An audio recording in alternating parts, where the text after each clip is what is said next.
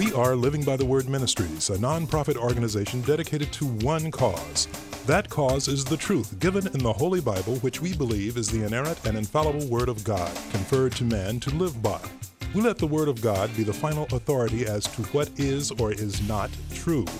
We strongly feel that if we do not expose false doctrine, we only encourage it.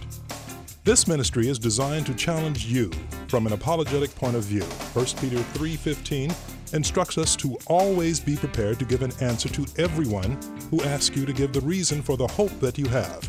But do this with gentleness and respect. This is Michael Tinsley. Please stay tuned while we arm you, the believer, to keep living by the word. It's the noble thing to do. Good evening and welcome to all of our listeners, whoever you may be, however you may be listening. Thank you for joining the Bible Information Brokers. My name is Brian Allen, and for the next two hours, we are here to answer your open, honest Bible questions. So you can start dialing right now.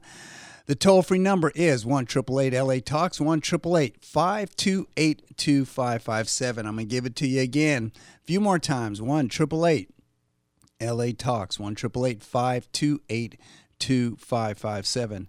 Now, if you heard something in church today, if you heard something in a Bible study, uh, if you had any discussion, say with Jehovah Witnesses, Mormons, atheists, Muslims, uh, people in the Word Faith movement, um, if you have a question just dealing with the Bible, give us a call. That's why we're here. 1 LA Talks, 1 528 2557.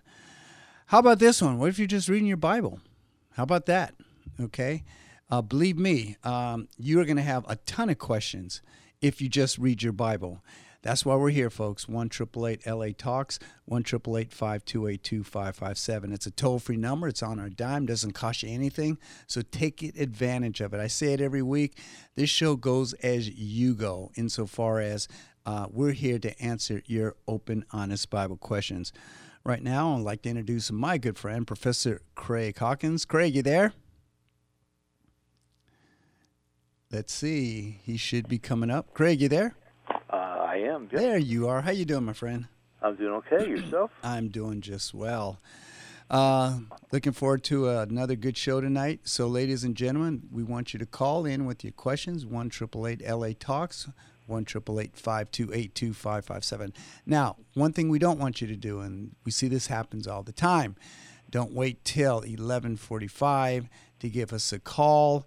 Uh, because what'll happen is there'd be a good chance you won't get your question on air. So take advantage of it right now. Now, another thing you could do, you can email us your questions. I know a lot of you guys like to do that, and uh, you can um, go to a couple ways you can do it.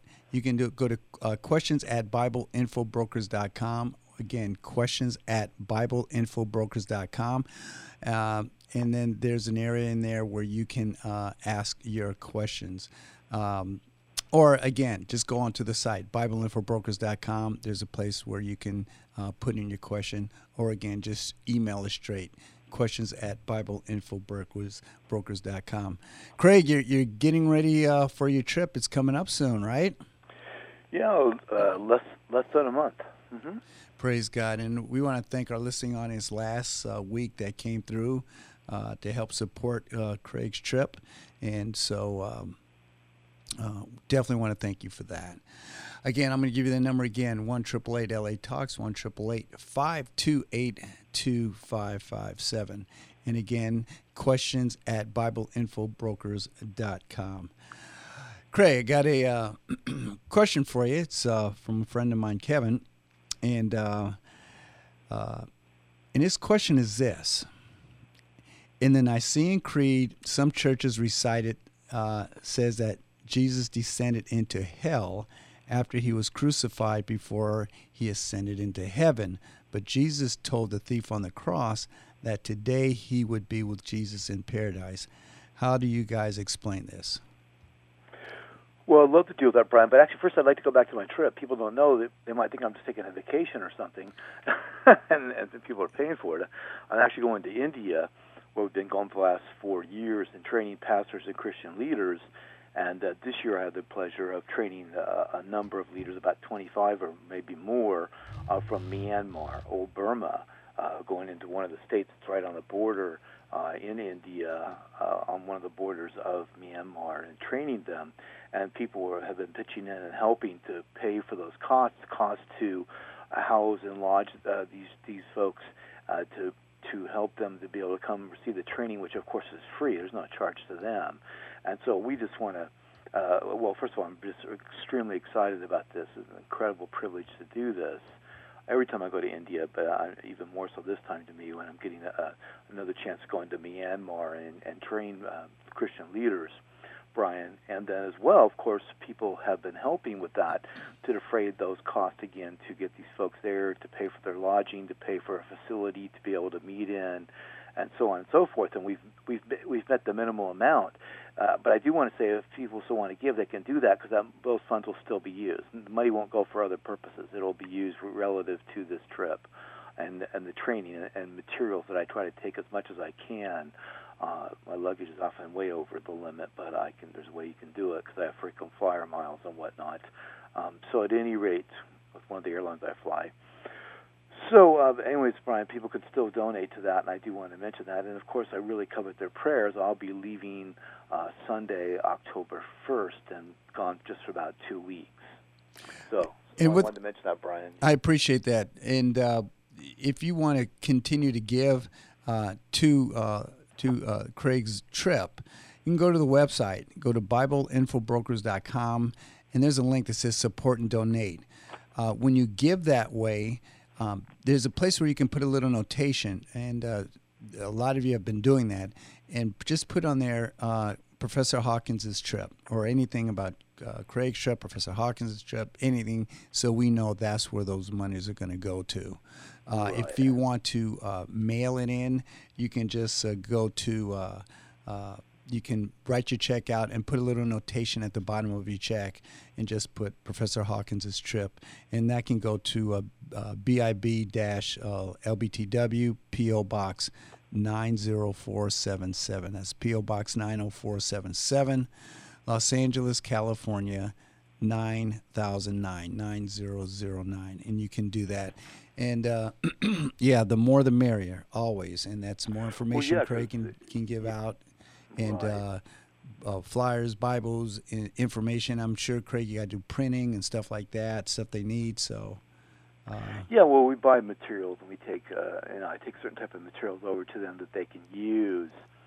Uh, actually, it's, it's fascinating. I know we won't get to the questions, Brian, but uh, so again, all that will be used for either uh, lodging them, uh, for transportation, for food. Again, there's no charge to these guys. We don't charge them anything, and so um, you we often help defray their transportation costs and whatnot. So all the funds will be used for that, for materials and what have you. We're very, very scrupulous about that and how we handle funds that are donated for various purposes that we do, like this one. Thanks, Brian. No problem. Yeah, and and, and again, keep keep Craig in your prayers because right. you know it's it's, it's kind of dangerous out there, and uh, you know, you know, Craig has come back and he has uh, let you guys know that you know, one now they're they're watching and following him, and two, um, it's uh, what do, what do you say, Craig? Like we we do not know how well we have it here. Uh, once you yeah. go to a third world country and you know where Christianity is illegal, you know Craig has had uh, some of his uh, friends uh, uh, that are in jail that have gone to jail because they were preaching the gospel. So it's uh, it's it's totally different than out here in the United States.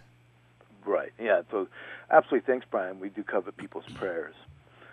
Yeah. So now let's let's get to, to Kevin's question. I believe you said. Yeah. Um, sure. And, and so uh, the Nicene Creed and actually Apostles' Creed, believe is actually what referring to.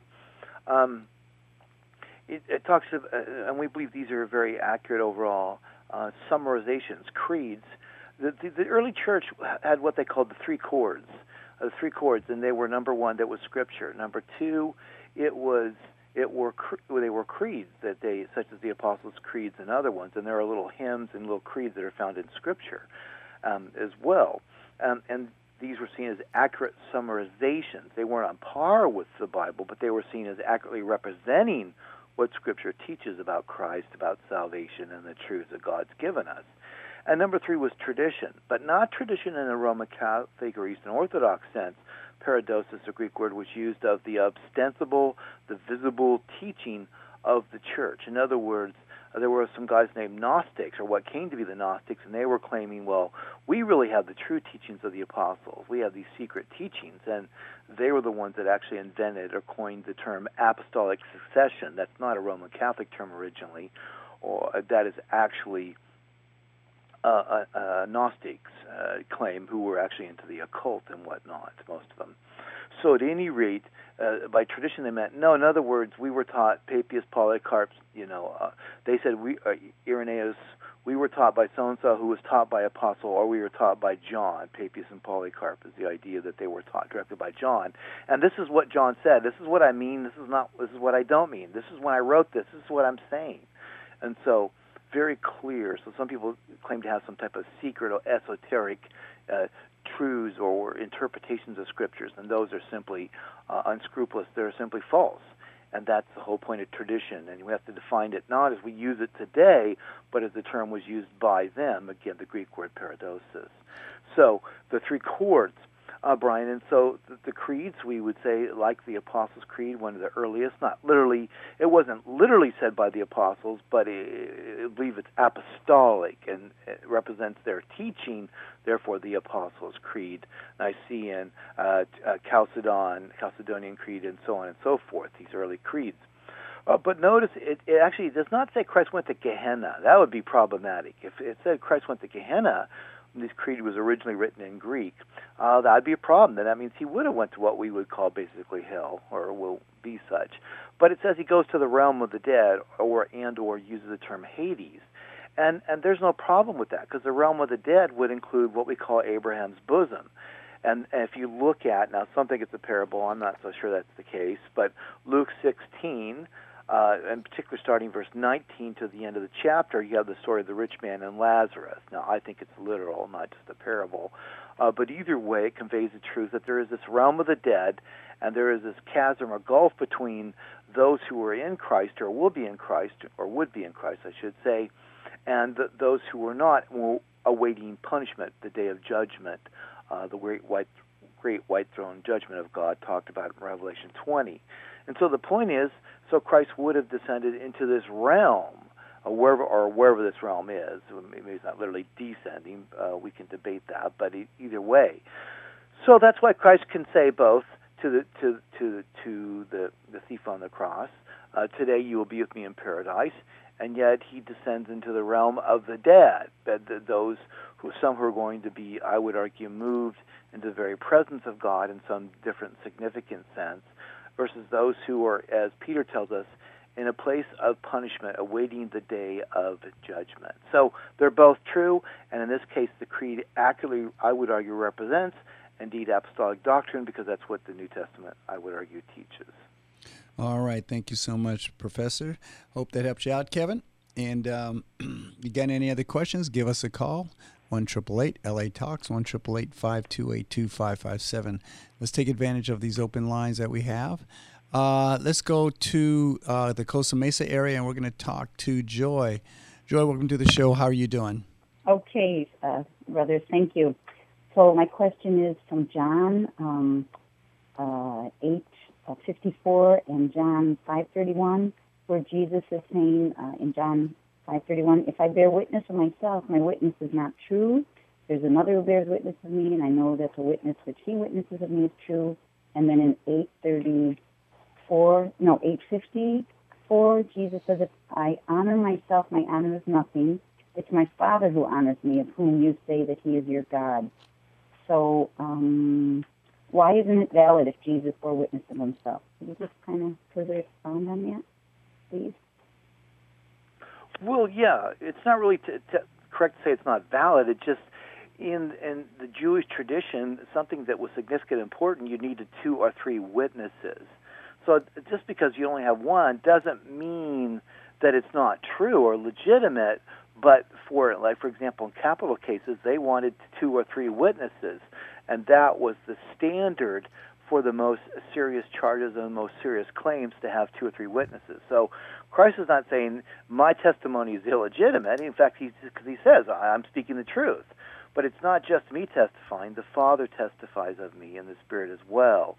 So that's what's going on there. So the language in English doesn't really capture the original language. It's not saying it's illegitimate, like somehow, you know, if I just if I say something, it's illegitimate. No, it means, but the standard is two or three witnesses. So now I meet that burden, I meet that standard, we say, and it, therefore his testimony should be received as true and as bearing the weight that's necessary to testify to something of the utmost importance.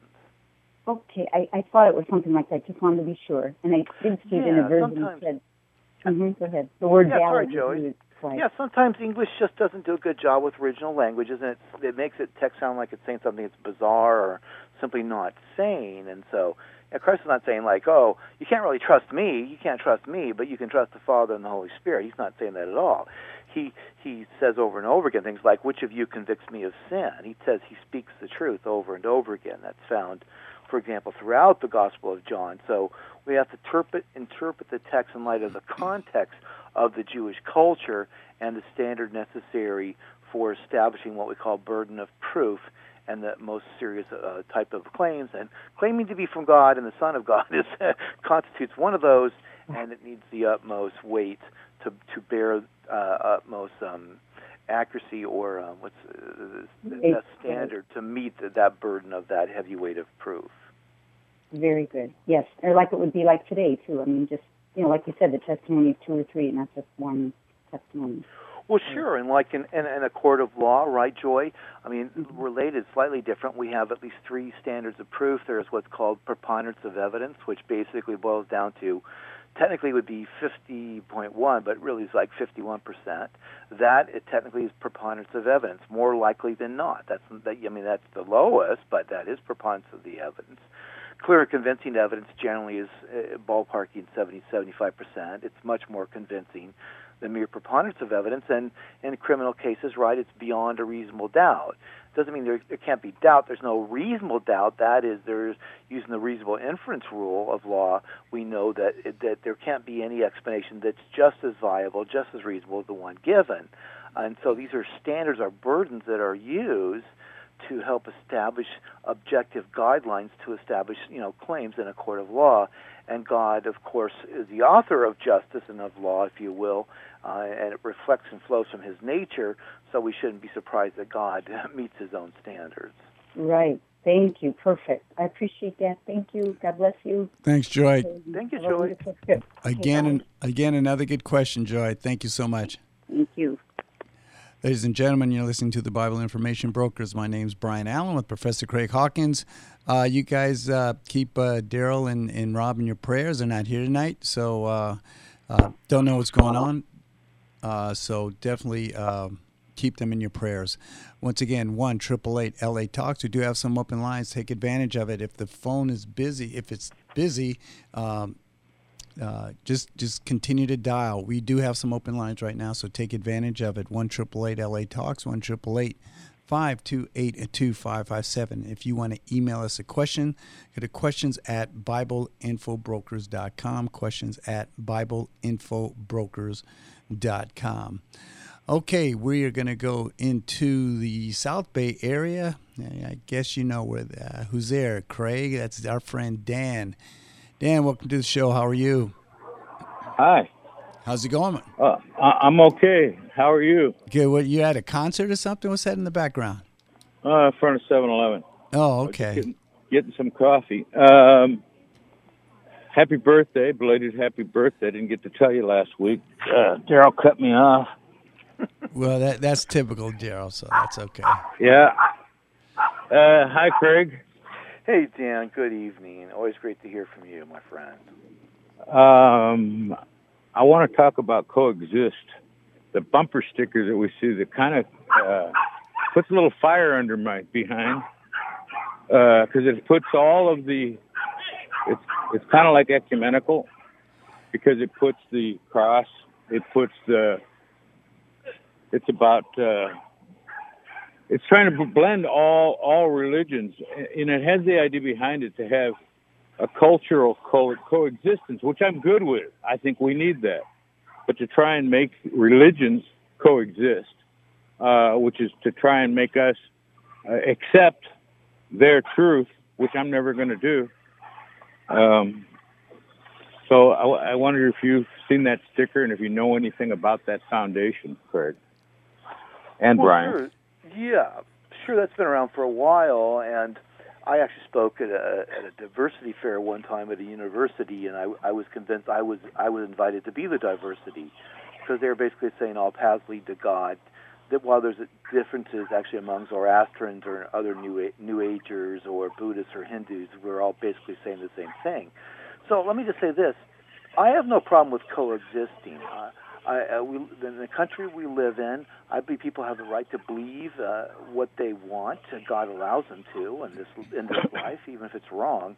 So I have no problem with coexisting, and, and I will defend other people's rights to practice their beliefs as long as they don't try to inhibit others. The problem is many want to basically, while they speak of tolerance, as I actually, when I spoke at Core Church, I made the point that often the people who who yell the loudest and talk the most about tolerance are actually the most intolerant. Um, yes.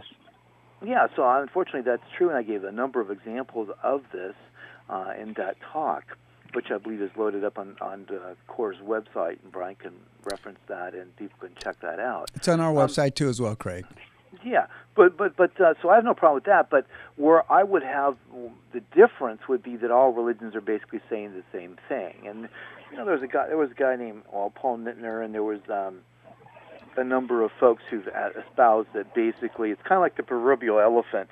You know, one person's grabbed. Uh, there's five blind men. One's grabbed the tail. One's grabbed a leg. One's grabbed an ear. One has the side of the elephant one has a trunk, and they all have different descriptions of it. But the Raja, the king or the prince who's watching them, sees that it's the same elephant. They just have different aspects of it.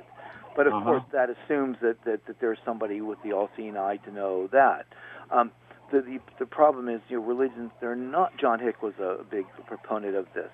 Um, eh, but the problem is that we're not saying the same thing. If you study, spend the time studying the religions, you'll see that they hold radically diverse, radically differentiating views.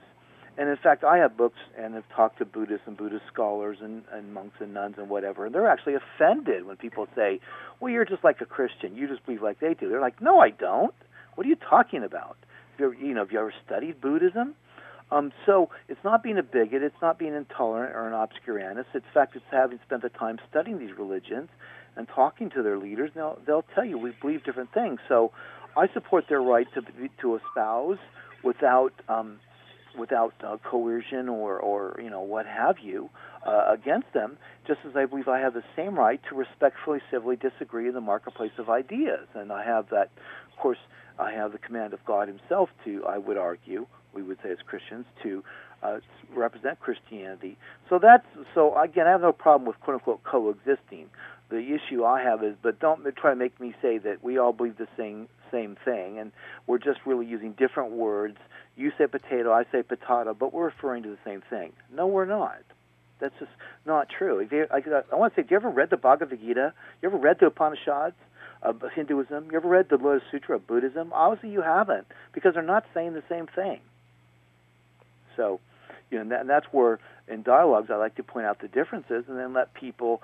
Uh, a phrase that actually Mortimer Adler, a great philosopher who actually converted to Christianity, literally did, not just some you know mythical fictional account of the deathbed conversion, but in the latter years of Mortimer Adler's life, a, he's a great philosopher. Uh, taught at the University of Chicago and established a great book series in a form of education and was just a first-rate philosopher in his own right and, and founded the Aspen Institute he did a book called Truth and Religion, based upon the idea of truth in advertising. He said, look, uh, some religions they clearly differ, and in fairness and truth, we need to point this out, not to persecute people, not to be intolerant in quotes, but but again, to, to clearly delineate where they differ so that people can really make an informed decision of whether they want to follow any of these views but you can't just say put them in a blender and they're all the same. I've made a cocktail out of this, you know, some concoction and in a blender. It's all uh, hom- homogenous, if you will. No, they're not. They have radically different views about God, whether there is a God, whether you can become a God, what salvation is, what's the purpose of life, the afterlife, and quotes, what have you. And we don't do it service to anybody by saying they all just say we arrive at the same place at the end of the day. No, clearly not. D- Dan, we can kind of call this the Oprah bumper sticker. Well, on top of it, though, at the end of their mission statement, the last words in it, a new world order, that's Yeah. also hidden Yeah. in there. Yeah. Uh, I have no problem with, especially in this country, to have a coexistence of cultural, art, you know, because we all come from our different cultures. No problem with that. But with a biblical worldview, I can't do coexistence of all religions. Well, it's going against what we're told in in Scripture. Right, but we have to. Right, but I want to make that. I have to explicitly say that because see, otherwise people don't know that. I just think- understand. I'm when I'm with you, and that's what I'm saying. The same thing you're Right. saying is is we have to stand up as Christians so we don't fight this proverbial bait that the devil will put out yeah. there that all all paths lead to God. They may lead to a certain extent towards God, but there's only one door, and it's through Jesus Christ. Right, and so as Christ said that He alone was the way, the truth, and the life. No man comes unto the Father but through Him. And Amen. And that- it's our chance. This is our chance to really stand up for what's right and to tell Well, the truth. sure. And, and we and we've got to stop being namby-pamby Christians and laying down for this because God doesn't like it, and we've got to stand up and say and and, and express our views. Well, sure, Though it and- looks like intolerance. Right, well, they're really the ones that are intolerant. I'm not gonna I'm not gonna accept what they say is their truth and and mix it try and mix it with ours and water us down. Well, yeah, it's called syncretism, and so, yeah, th- th- there are people, if you say the New Age movement, are pushing for a one world religion, just like a one world government, and they and and there is, uh, you know, we talk about Rome and its its civil religion and the Caesar worship, but we really have almost the same thing today in America. And, and by that I mean we're told we have to believe in chant that all paths lead to God, that all views are equally valid in the sense of equally true, which is ludicrous. That's like saying there's every way you can go can get you to Washington D.C. That's just simply it's like not true. it's like Greece. It's like in Greece when Paul came up and saw they had all the many gods, and he preached about the unknown God. But they were trying to do the same thing to appease all gods. Uh, well, yeah, those who did that statue, right? And so, so at any rate, so we we we want to do people the ultimate service by uh, by respectfully, civilly, patiently explaining the differences and that they're not the same. And uh, I mean, I can't tell you how many times I've heard people say, you know, all religions are the same. They're all lead the same, say the same thing, and I had to go through and say, well, no, let me explain uh, views of Islam or of Hinduism and Buddhism Right. to you, and go talk to them, and they're not going to say they're all the same. So that that, and by the way, even in Hinduism, which people think, you know, well, they believe everybody's saved and all paths lead to God. that You read Hindu literature, they, they don't believe that at all. That's not true. So, but but people can say this because we live. There's an old saying: "It's most Americans are like America, about 3,000 miles wide and about an inch deep." We live in a sound bite. We live in literally. You're asking about a bumper sticker, but I mean uh, literally, no pun intended. We we are living in a day and age of, of sloganism, of you know jingos, of advertising jingos, and we're living in a day and age of bumper sticker uh, about the most important issues of life. People want some little pithy saying that can, you know uh, put on a bumper sticker, as if that's true. And it's like, folks, you might want to spend a little more time on these ultimate issues than just putting something on a bumper sticker and thinking that that somehow accurately represents reality and describes what life's all about and what re- all religions or philosophies actually teach. And, and you know, it's interesting, uh, Craig and Dan. You know, Craig, remember the video um, that uh, the the guy interviewed the folks from uh, the uh, college, Washington State or University of Washington, and it was it was, uh, you know, here he is, a five foot two white guy saying, "Well, what if you think I was a six foot five uh, female, Chinese female?" And you know, the the response, well, you know, if that's what you believe, and you know, that's what you really think you are, that's what you are, and it, it's uh, it's this whole issue of uh, relativism. It's uh, like like Dan was saying, like you know, the bumper sticker uh, is insinuating that pretty much all all roads lead to to heaven, and you know, it, it's like now the whole issue of truth is coming out again. You know, what is truth and, and does it matter? When you look at, you know, a Jehovah Witness, um, you know, Jesus uh, was uh, was born, okay? Uh, when you look at a Mormon, Jesus is the uh, spiritual brother of Lucifer. And if you look at uh, another religion, you know, Jesus is somebody else. They cannot all be the same. They cannot all be right. And so uh, again, it's it's that whole age of of just uh, nonsense. You know, Well, truth doesn't matter. Yeah, sure, Brian. People confuse or conflate the the idea that, for example, in America, they have the right to believe what they want. That that somehow makes it true. That one holds an opinion, we can establish that, does not mean it's true at all. People think again, I have a right to believe something, therefore that makes it true. No, it doesn't. It doesn't follow at all. There are people who believe well, all kinds of things like with investment portfolios, and have lost everything they've had because they believe something that was false. And so, just as people have lost you know, all, all their their funds they'd save for retirement or otherwise, someone might want to spend a little time dealing with ultimate issues and the big question of, is there an afterlife? And pray tell, what is that like, and what is the key to finding um, uh, the proper place? And and Dan so right, and, you know, referencing basically John 14:6, and of course Acts where Peter says, uh, Neither is salvation any other, for there is no other name under heaven given among people whereby we must be saved. And we realize there are people right now, millennials and others, who think that's really bigoted, that's really narrow. And well, we get we get that that appears that way to you, but we'd say, look, why don't you spend a little time to see if what we're saying is true? Um, you know, could you imagine? Again, I often say, you go to the doctor, and God forbid the doctor she tells you you have a terminal illness, and you say, and there's really only one form of treatment right now, or there's one medication or one s- surgery procedure that will help save your life, and then you go, well, that's really narrow. I mean, that's how narrow of you to say that. I mean, there should be many ways. It's like. knock yourself out. You can believe whatever you want. Of course, you're going to die. We'll be writing your obituary much sooner than later. But it's like that has nothing to do with narrow. It has to do with whether it's true. Uh, that's the issue. If there's not many ways to do something, then then to, to talk to scream that it's it's intolerant or it's narrow is just simply irrelevant and, and indeed it's ludicrous. It's absurd. The question is, is it true? If you're going somewhere and the bridge is out, you can complain all you want, say it's intolerant and that bridge ought to be there. But let's say it's washed out. You know what, my friend? Deal with reality. Amen. Dan, thank you so much. Yeah, Dan. Again, another good question.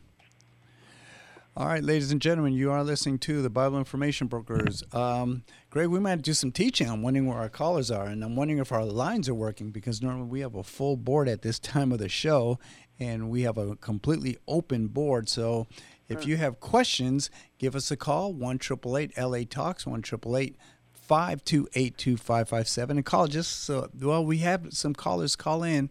I'm just wondering if our lines are, we have some issues with our line. Uh, because we have a completely open board. 1 LA Talks, 1 528 2557. You can also email us at questions at BibleInfoBrokers.com, BibleInfoBrokers.com. Uh, again, that number 1 LA Talks, 1 528 2557.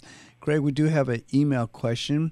It says, Can you say if the book of Job is a tr- is true of or probably meant true or fiction? Does it explain evil in the world and good people who suffer?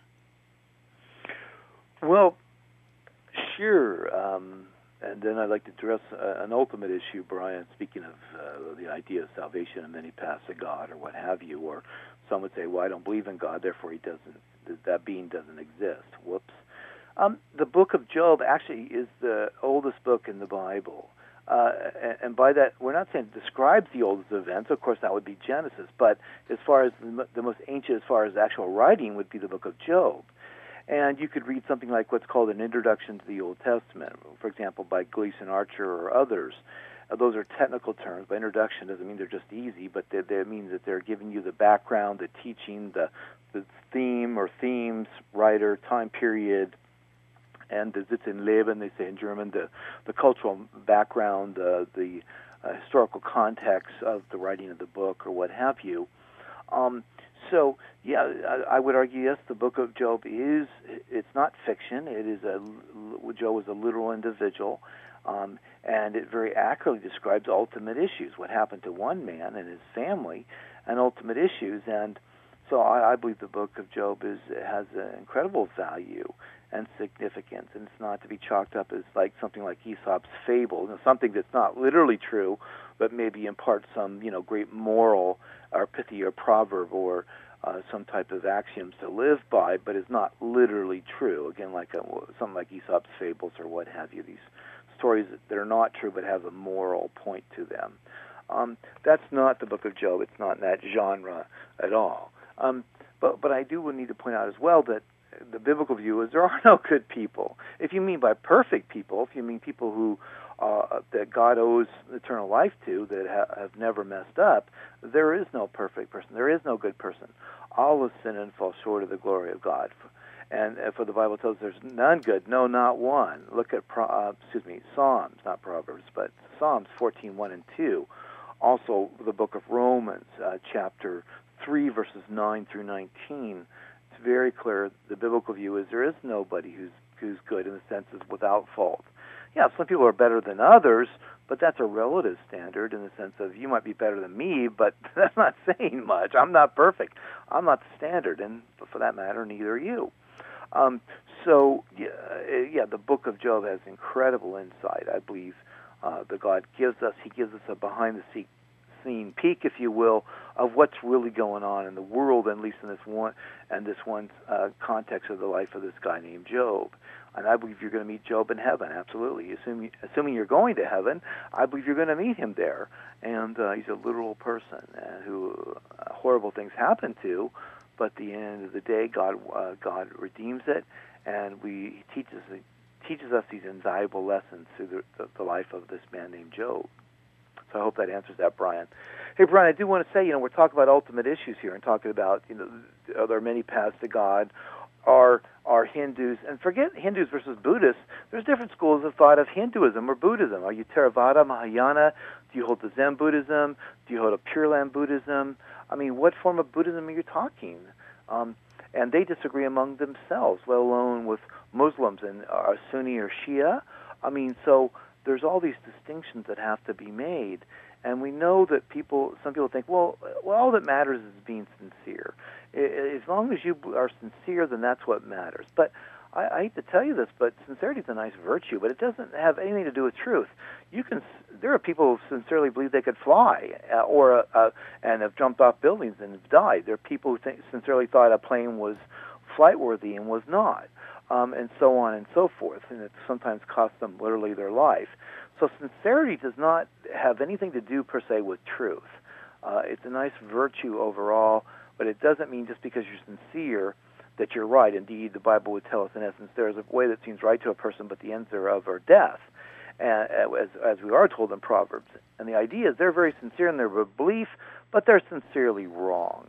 And you can even watch programs today. There's all these types of programs where people sincerely thought something was true, and it cost them their life. And so we're not saying again people don't have a, a, right, for example, in America, to practice and believe what they want. That's not what we're saying. But what we're saying, just because they have a right under our Constitution and our form of government, that does not mean that therefore it's true.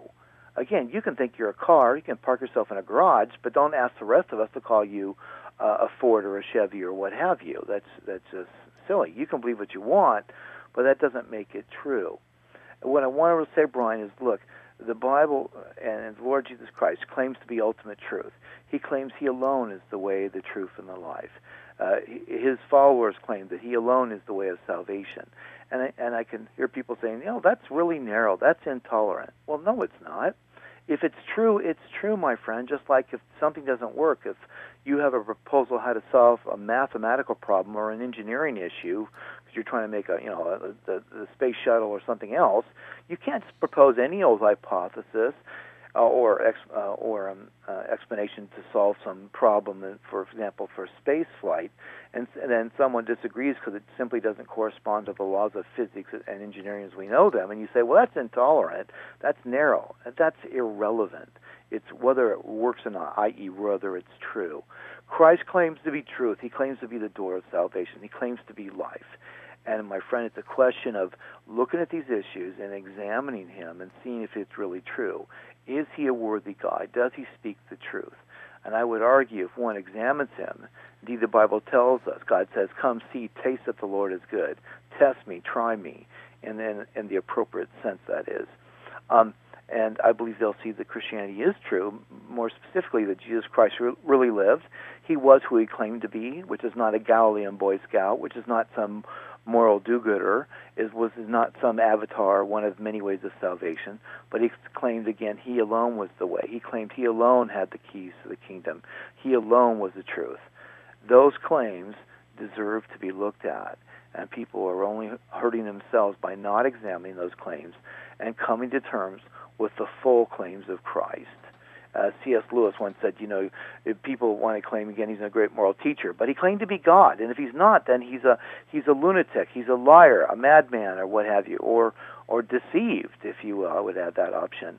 Um, but don't just call him a good teacher. You can't make the claims that Jesus did, and if he's not truly the Son of God, God the Son, then he wasn't a great teacher because he told falsehoods about himself and about afterlife, the meaning and purpose and significance of life. You know, I've said a lot here, Brian, and I think of this Labor Day weekend, and I believe God would say to us, look, you know, the holiday is really to honor those who work and and ideally to have some rest. And of course, God offers us the ultimate, ultimate Labor Day, the ultimate resting from our works, and that is the attempt to make ourselves right with God through our good works, to earn or merit His favor, so that He will accept us that he will receive us. And for example, Muslims believe they have to do certain things to merit uh, the approval of Allah and to enter paradise. And uh, do, as do most religions, if not all religions except Christianity. Jesus says, No, rest from your works. You can't earn my favor. You can't merit it because you'd have to be perfect, and you'll never measure up. But as we trust in Christ and we appropriate, as we receive his work for us, what He's done on our behalf into our place, if one will trust in Him in that sense, He grants them eternal life. Uh, one of our favorite passages, I know Brian of yours and mine, is in 1 John 5:13, where John says, "We write these things to you who believe that you may know that you have eternal life." This isn't what we call an optative, a remote possibility, or a subjunctive uh, possibility. It's an indicative. He's saying, no, you can know that you, present tense, have eternal life because that's the life that God gives. It's not just a long life, it's the quality of the life, life in that more abundantly.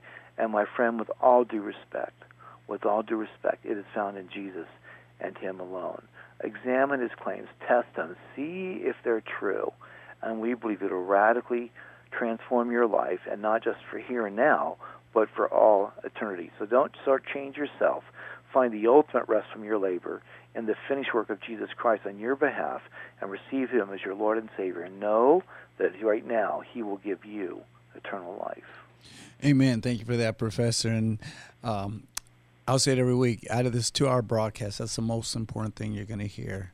And um, if you did accept Christ as Lord and Savior, give us a call. We'd like to definitely talk to you. And so, uh, you know, eternity is too long to be wrong, and you know, it's, it's nothing to play with. It, you know, we're not guaranteed tomorrow. We're not guaranteed the next hour, the next minute.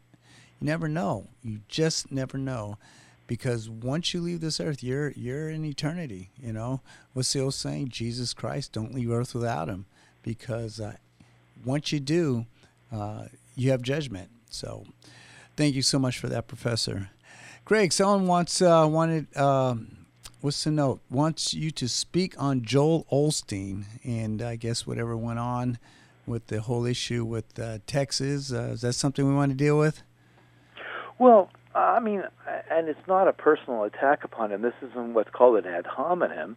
Uh, he is a purveyor of what's called the Word Faith movement, which we believe does not represent Christianity the idea that not just that God wants you healthy and wealthy, that that He owes it to you, that He has to give it to you, that you can demand it if you use the faith for uh, what they call faith, which is a total misunderstanding of what faith is. Like it's some type of power, like electricity or something else that you can tap into, or nuclear energy, and then do things with it. Um, uh, and by, our way, by the way, our good friend Robert Bowman uh, does a very good job in talking about this and explaining what's wrong with the views of people like Joel Osteen in his book, The Word Faith Controversy. The Word Faith Controversy by Robert Bowman. So we would reject much of Osteen's teachings of, again, the God is always going to bless you financially. If you trust and believe in Him, you will be basically wealthy, uh, financially speaking. Um, and yeah, there was a big problem. His, you know, his facility. At first, he would not open the doors to those who were suffering from the flood, Yeah. uh, from the from the horrible, you know, storms that have come through from Har- Harvey, the hurricane that went through, you know, major swaths of uh, Texas and Louisiana. And at first, he was not until he got some criticism. He was not willing to open his doors and allow people to use his facilities. And it's kind of like, you know, this is uh, really problematic. You claim to be Christian, and you, know, and you've actually benefited benefited from the people in this area. Their funds have helped build your facility or pay for it, I should at least say. And you're not willing to help them. And then he had he changed his tune finally. Yeah. But many would say, but you know what? He showed his colors. Right. Uh, at first, when he would not allow his facilities to be used to help people, and Brian, some of them literally are in dire, in dire straits. Exactly. Without their And- homes, without. Yeah, go ahead, Brian. No, I'm just saying I, that's the way I personally feel as well. Uh, there was enough pressure and enough uh, remarks that were being made, enough things. I mean, it, it went world it went worldwide on the news about uh, you know his his church, and uh, you know you talk about you know this man making millions of dollars, and here people are in need, and you can't. It's a building, it's a church, okay?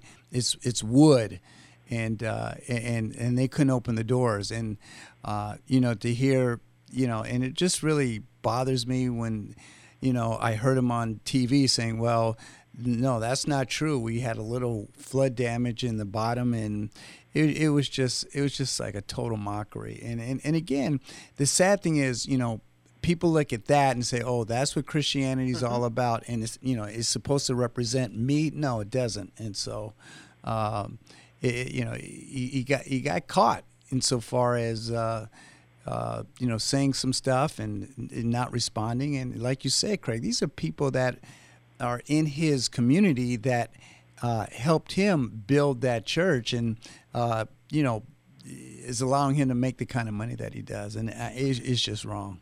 Well, it is. And uh, a friend of mine, Frank Beckwith, years ago wrote an article called "The Problem of Hypocrisy," and and you know there are people, Christians in some segments of the church, that do things they should not do. Indeed, do the very opposite of what we believe as Christians. But I would say, and I think that's a great essay, "The Problem of Hypocrisy" by Francis Beckwith, a first-rate philosopher. I think it's Frank's very good on these issues.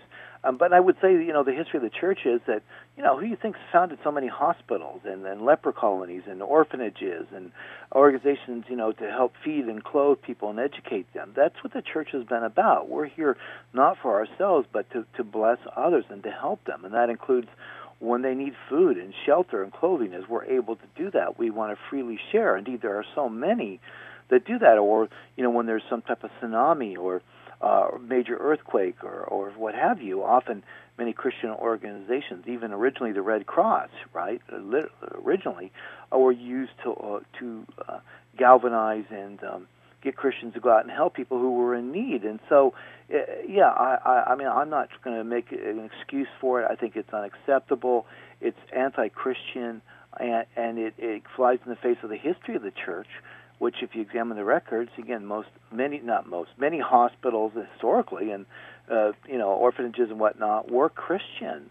I think even the big tsunami X amount of years ago uh, that hit many of Muslim countries, and Christians were still over there and didn't play respect of persons were there to help them with food and clothing, uh, clothing and, and you know potable water and what have you. Uh, so yeah, I just you know, some of these guys like you know Robert Tilton, people might not remember him or know who that is, and others have been caught doing things that are just really wrong and, and uh, um, um, benefiting themselves. There was a guy named Larry Lea, for example, Brian. I think he was actually from Texas as well. Uh, I'll give you, I'll give an example of this. Okay, so here's another guy who was in the, into this stuff, and I think he's back out there again. Larry Lea was on TV and whatnot in the same type of stuff. I believe he lives in Texas, but he owned actually a number of houses. And what happened? Actually, one of his houses did. One of them, he owned, I believe at the time, five houses, and some of them were basically mansions. They weren't. They were palatial. They weren't just you know, even you know, 2,500 square feet or 35. They were massive. They were palatial. And one of his houses was either uh, you know burned uh, substantially or at least significantly caught on fire. And then he used that to ask people to give donations because he had suffered personal loss and whatnot. And they said, you know, they would show the pictures of this one house that had been burned seriously, and said, you know, we've lost lost clothing and you know real and personal property and hey can you help us out right? Man of god you know we need your help. What he didn't tell people was he owned four other homes. And so you know what? That stuff is unacceptable by anybody but it's particularly loathsome when it's done by people who claim to be men of the cloth people who claim to be ministers of the gospel of the lord jesus christ that does not represent Christianity. That does not represent the Lord Jesus Christ. And we uh, we don't want to just throw you know stones at people, but we we we do not want to try to do excuse the inexcusable. We want to acknowledge it and say it was wrong. He never should have done that, and that's we will not accept that type of behavior in the name of Christ. Amen. All right, thank you so much for that, Craig. Hope that helped you out who wanted that information. You're listening to the Bible Information Brokers 1 LA Talks on 888 Coming up to a break. Uh, we got about three or four more minutes. Let's uh, let's get this uh, caller up, and then we'll probably take the question and then get them on hold and answer it uh, right after the break. So we're gonna go to Redondo Beach, and we're gonna talk to Stephen. Stephen, welcome to the show. How are you doing? How's it going, guys? Doing great. Your question for this evening, uh, Stephen? Yeah, I was just thinking of the type of torment before somebody goes into the lake of fire, an unbeliever. Mm-hmm. Exactly what kind of situation are they in? What kind of thought process does God speak to them? Uh, what what are, are they restless? Do they have some, some kind of pain they're in? Or I wonder if you guys could give me that second level type thinking in this manner. Craig. Uh, I would say I can't, Stephen. Uh, all I know is I don't want to be in their situation, and whatever the suffering's going to be, I, I don't want to be anywhere involved in it. Um, what, what only I could say, and there are books and things, and there are people who tell you, well, I can. They would say, well, I can tell you, Hawkins can, but I can't. I'd say, no, they're guessing. But I think there are some good books that deal with these type of topics and give you as much you know background and insight as we could possibly muster, since the Bible doesn't really give us uh, a very explicit insight into these matters. But but what I do would know and would say is this: is that they know why they're there. They're, it's not like oh I have no idea why am I in trouble. God's very explicit, just like in a court a court of law here in, in America, when properly done, is no. These are the charges against you. This is the evidence, and you're guilty, and this is why. Now here's the punishment that's coming for what you did. It's not just like you know, we have what we call um, habeas corpus. You have the right to know to uh, explicit charges that what they are against you, and then of course they have to prove them through procedural due process, and and so it is God all the more so. They will know exactly why they're in trouble, and uh, you know, it, I, I think it, you know it's a great question, Stephen. I'm not knocking your question at all. I just don't think the Bible gives us enough insight into. And I think some people are different. Some people, uh, it's just like even today. You know, some people get convicted of crimes. They're going to go to jail, and they're like, uh, whatever. And there's others, you know, that you know may boohoo or cry or whatever, and others are, you know, wringing their hands or working through. I think people will respond differently. What I do know is is that they will know yeah. what the charges are against them, why, how they failed God and others, and what they did, and why they're being uh, going to be separated from God for all eternity. And they won't be joking about it or uh, laughing and thinking they're going to have a good time with their buddies. You, you don't trifle with God. Uh, you know that's going to be very, very serious, and uh, they will know such. And the thing is, you know, Craig, if if you look at what the Bible does say about it, it does talk about that it is torment it does talk about there'll be weeping and gnashing of teeth. It does say it's eternal, it's forever. And then it talks about a place of unquenchable fire. So, um, you know, that you know Jesus warned on hell more than he ever did on heaven, and so like Craig says, you know, this is the one place you don't want to be. So I want to thank you for your. Uh, uh, was that it, Steve? Yeah, pretty much. And I just want to, you know, it's kind of spooky thinking about it when you're talking about eternity. it, it is. Yeah. Well, we, we're we're coming up to our top of the hour break. So, uh, Stephen, thank you so much for your call and uh, good question. Thank you, sir. Uh huh. Ladies and gentlemen, you are listening to the Bible Information Brokers. My name is Brian Allen with Professor Craig Hawkins. Um, coming up to the top of uh, the hour break. Uh, we have some open lines 1 888 LA Talks, 1 528 557. During the break, let's get these phone lines lit up. Greg, Samuel, hey, we got Easy on the line. Uh, we will get to your questions on the other side. Again, 1 888 LA Talks, 1 528 557. We will be back right after these messages.